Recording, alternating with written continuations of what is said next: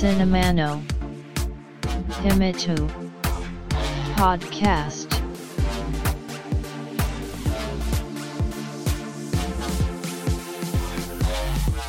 This broadcast is made by Cinema Podcaster Fuji Walker お待たせしましたお待たせすぎたかもしれませんシネマポッドキャスターの藤岡ですポッドキャストシネマの秘密の第121回です。新年度4月となりました。4月といえばエイプリルフール。毎年4月1日は嘘をついてもいいといった風習があり昨今では企業によるエイプリルフールネタも定着しております。このポッドキャストでも毎年4月1日エイプリルフールネタ嘘の投稿をマイクロブログサービスである Twitter やタンブラーに載せており今年も行っていました。今回投稿したのはこういったフェイクニュースです。大手シネコンでは映画館での倍速鑑賞に対応したサービスの開始を検討していることがフェイクニュースで報じられた。観客はチケットを購入する際に標準1.25倍1.5倍の速度のスクリーンを選択可能とされておりネットフリックスなど自宅での映画鑑賞が増えたおかげで通常の速度で見られなくなった観客が増え要望が多く寄せられたためとしている。一部の映画人の間では動揺が広がっているが第1回目の作品として映画「人間の条件」が候補に上がっている模様。先日現代ビジネスのウェブ版に映画を早送りで見る人たちの出現が示す恐ろしい未来という記事が掲載されまして要は動画配信サイトのネットフリックスには再生速度の調整機能が実装されており再生速度を0.5倍0.75倍標準1.25倍1.5倍と変更可能なんだそうです。ネットフリックスを使用して映画を見たりはしていましたがこういった機能があることに気づいていませんでした。なぜこの機能があるのかというと記事によれば3つの理由を挙げており作品数の多さ効率の良さセリフで全て説明する作品が増えた。そのためネットフリックス側はニーズを満たすため対応していると。これ作品数の多さというのは分かります。19世紀末に映画が誕生。映像の世紀と呼ばれる20世紀に突入。21世紀ともなれば情報化社会の到来。YouTube の誕生などにより各個人もさまざまな映像を公開し始めるわけです。ネットフリックスの配信作品数は公表していませんが常時7000タイトルくらい。作品が絶えず入れ替えながらもキープしていると言われており全て劇映画などではなくドラマシリーズも含まれるので正確ではないですが7000タイトルかける上映時間2時間とすると単純計算では1万4000時間。1日8時間見ていった場合全部見終わるまで約5年近くかかる算段です。いや確かにね。読書における速読と同じである程度網羅しようとすると再生速度を速めるしかなくなるのは分かります。ここら辺を批判しても仕方ないですよね。娯楽としてではなく教養として身につけておきたい人たちが一定数いるということですよね。まあ何にしてもネットフリックスがそうなんだからそういった対応を行う映画館が現れてもおかしくないなと思いフェイクニュースを作成した次第です。しかしこれ昨今応援上映や爆音上映などもはや当たり前です。気づいたらこれも当たり前になってるかもしれませんね。自分がそうやって見たいかどうかじゃないんですよね。倍速上映なんて昔の映画いわゆるフィルムカメラを手回し式で撮影した時代の映画に見えてしまいすべからくコメディスラップスティックさを感じてしまうと思うんですが。さあシネマの秘密第121回始めます。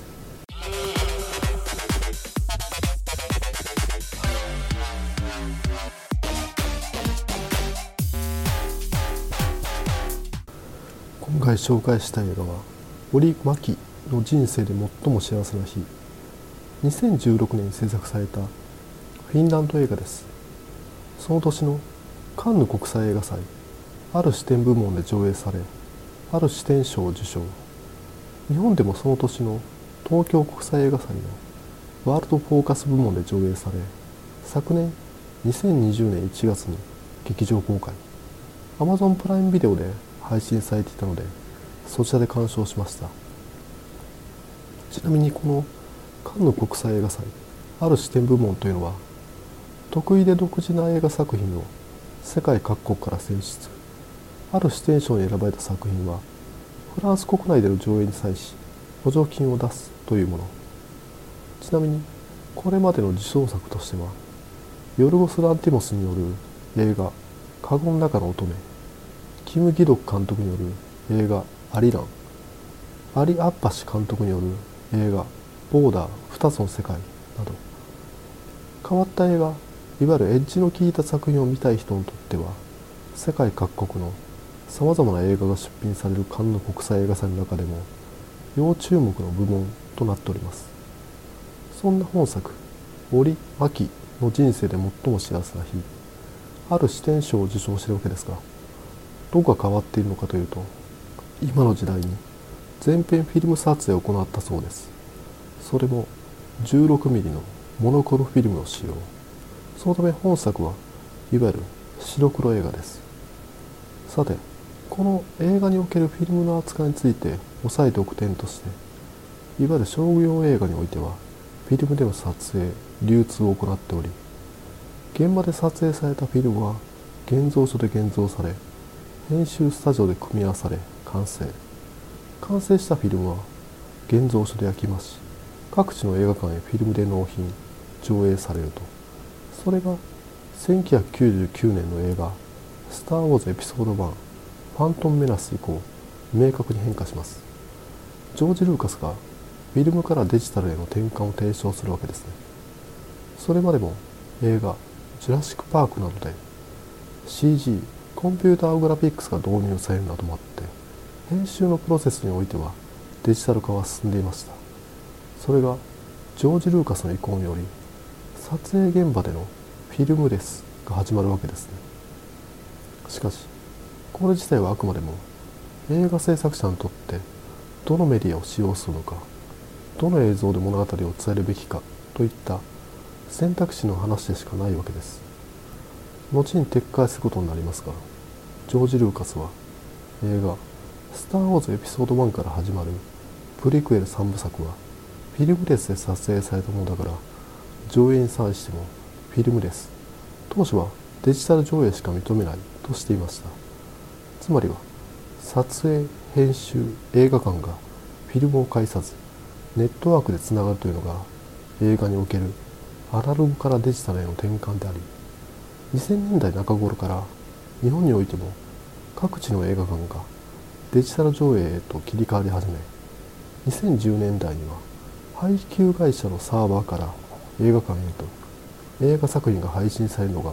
当たり前となっています。また世界的な災害といえるコロナウイルスの蔓延感染拡大により状況がさらに一歩進みます。配給会社はこれまで映画館で上映されたものを二次利用としてネットリックスなどの動画配信サイトで公開したわけですが都市封鎖ロックダウンの結果方針を変えざるを得なくなりダイレクトに家庭のテレビさらにはタブレットやスマートフォンなど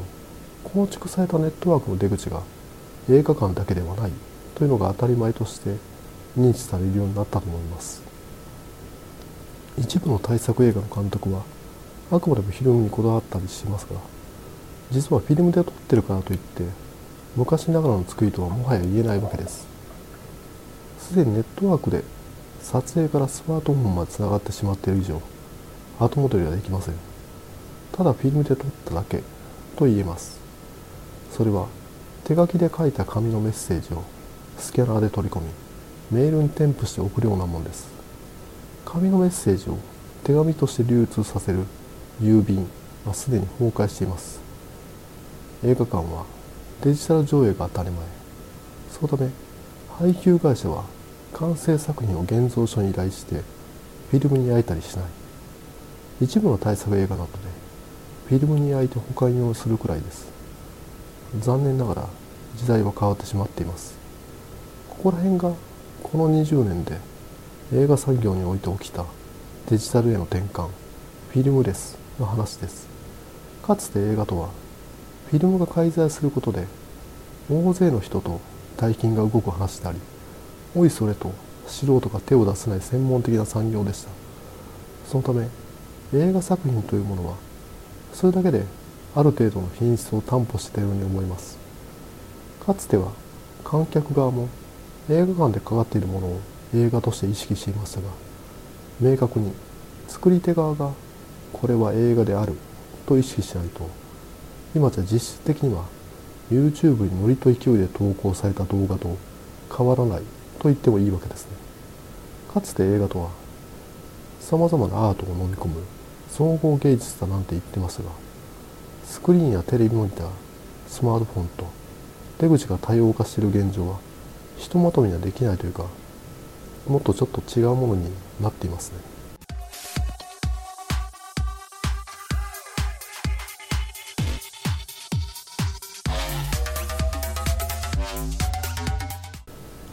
さて本題に入る前の前置きが長すぎますがちなみにスタッフは本作「折巻の人生で最も幸せな日」の撮影にあたってアメリカヨーロッパなど注文可能なフィルムの在庫全てを手配しさらにコダック社に追加生産を依頼したそうです。映画の舞台である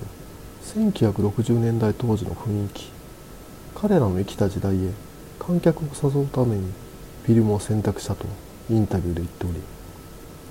ほとんどの場面は各シーンの内容や雰囲気に合わせて1分から8分の長回しで撮影したそうです。さてそのお話はというと映画情報サイトの映画 .com によるとこんな感じ。1962年夏パン屋の息子でボクサーの森真紀世界タイトル戦でアメリカ人チャンピオンと戦うチャンスを得る。準備は全て整い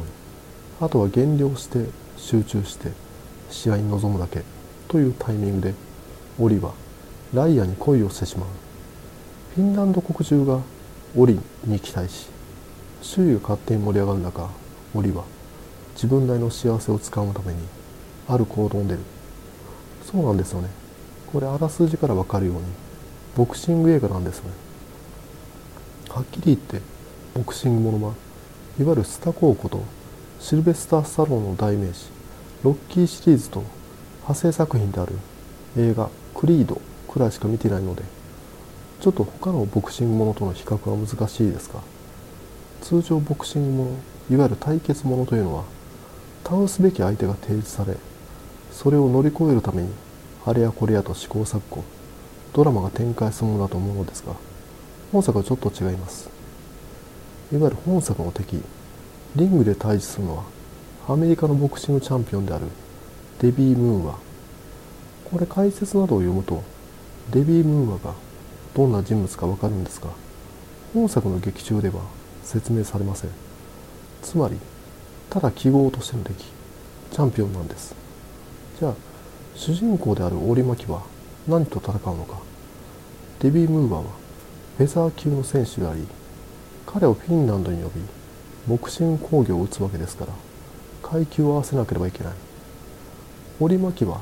本来はフェザー級の1階級上のライト級の選手のため大幅な減量をしなければいけない。しかしこの試合はフィンランドにおいて初の世界タイトルマッチ一大ビッグイベントを盛り上げるべく折巻はさまざまな取材やイベントをこなさないといけない。果たして試合までに減量は成功するのかといった作りとなっています。ちょっといわゆる一般的なボクシングものと違いますよね。これがよくわかるのがボクシング場面。通常我々がボクシングの試合を見る際会場はもちろんテレビなどでもカメラはリングの上に上がることはありません試合の邪魔になるからです。そのためボクシング映画ではリングの上にカメラを置き臨場感のある普段の試合では我々は見ることのできないボクサー視点での映像を見ることができたりするわけですね。それに対して本作のカメラはリングに上がりません。スタッフのインタビューで言うには当時のドキュメンタリーのニュース映画や写真を再現することを本作で試みておりそのためのフィルム撮影です。これが肝心のボクシング場面でもそうなんですね。つまり他のボクシング映画ほどの臨場感がないためカタルシスはないわけです。ボクシングの試合そのものをクライマックスとして意図しないという構成と言えます。かなり変わってますよね。本作がカンヌ国際映画祭である視点賞を受賞したのがよくわかります。得意で独自な映画作品です。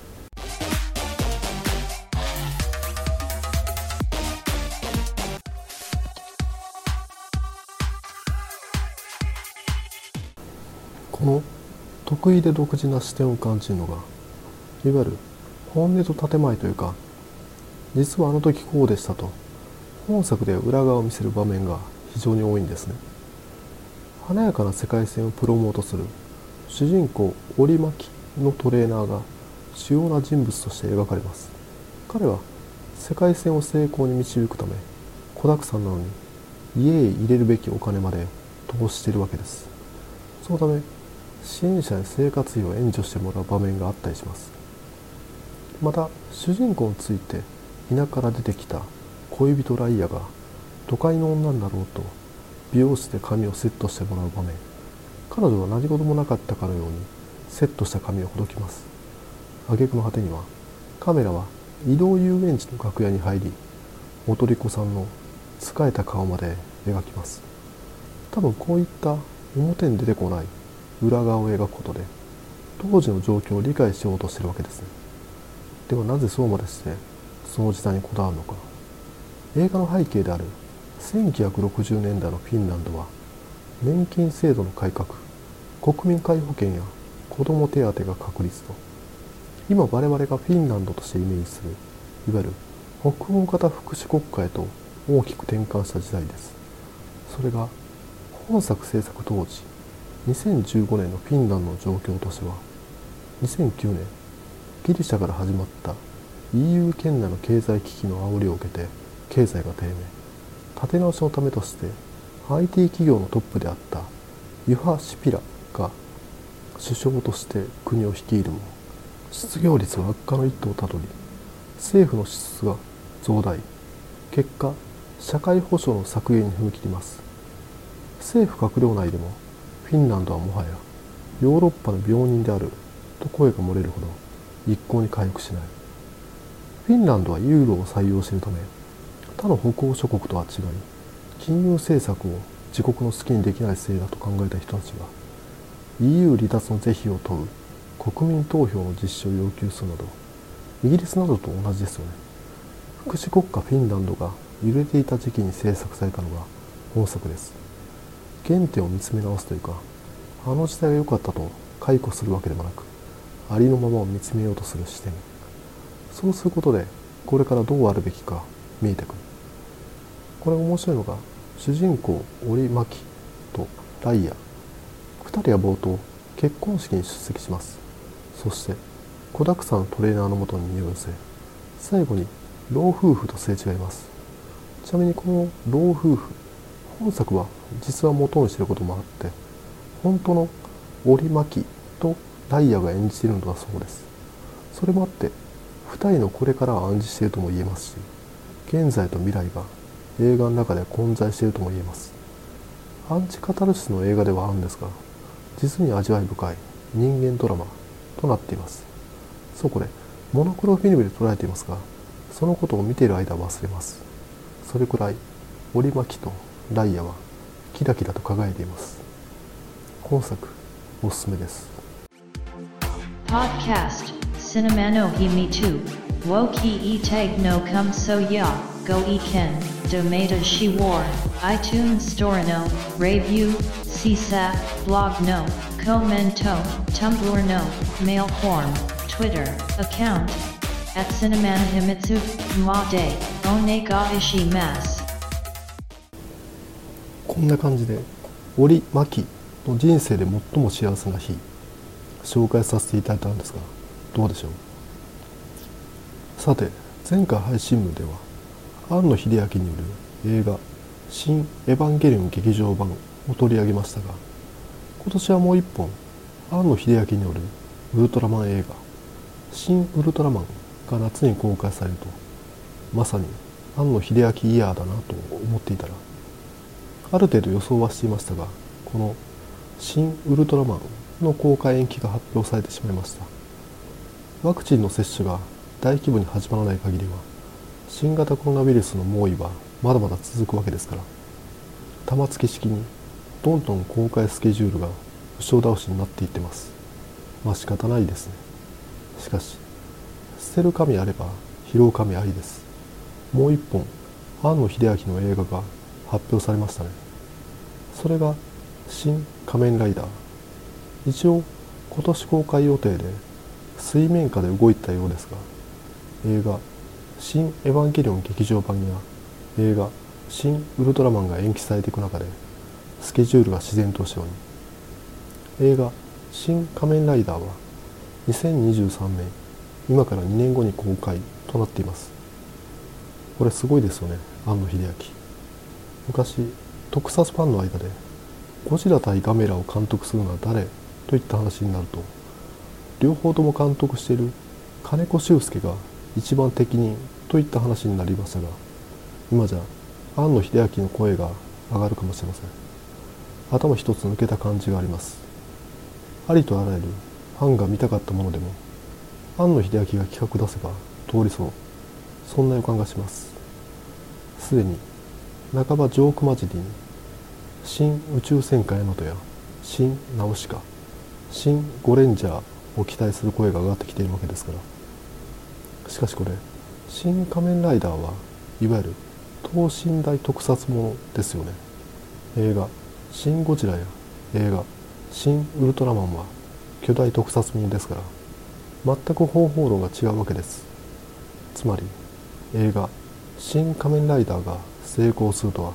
限らないわけです。ましてやあれですよね。庵野秀明はすでに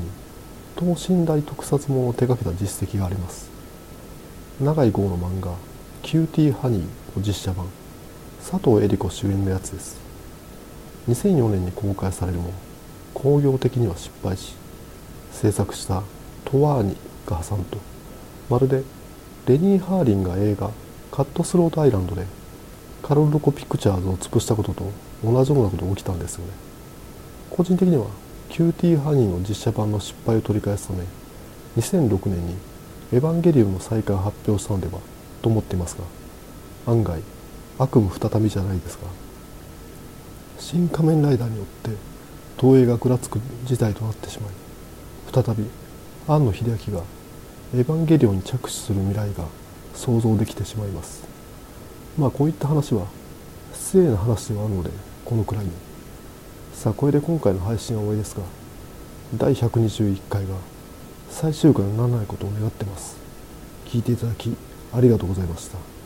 繁栄と長寿 Shine wa no himi 2 podcast. Tukimi sun kite. Kokshu makio b hai shin. Bat kunan bar wo mix cloud ni tag hai shin chu.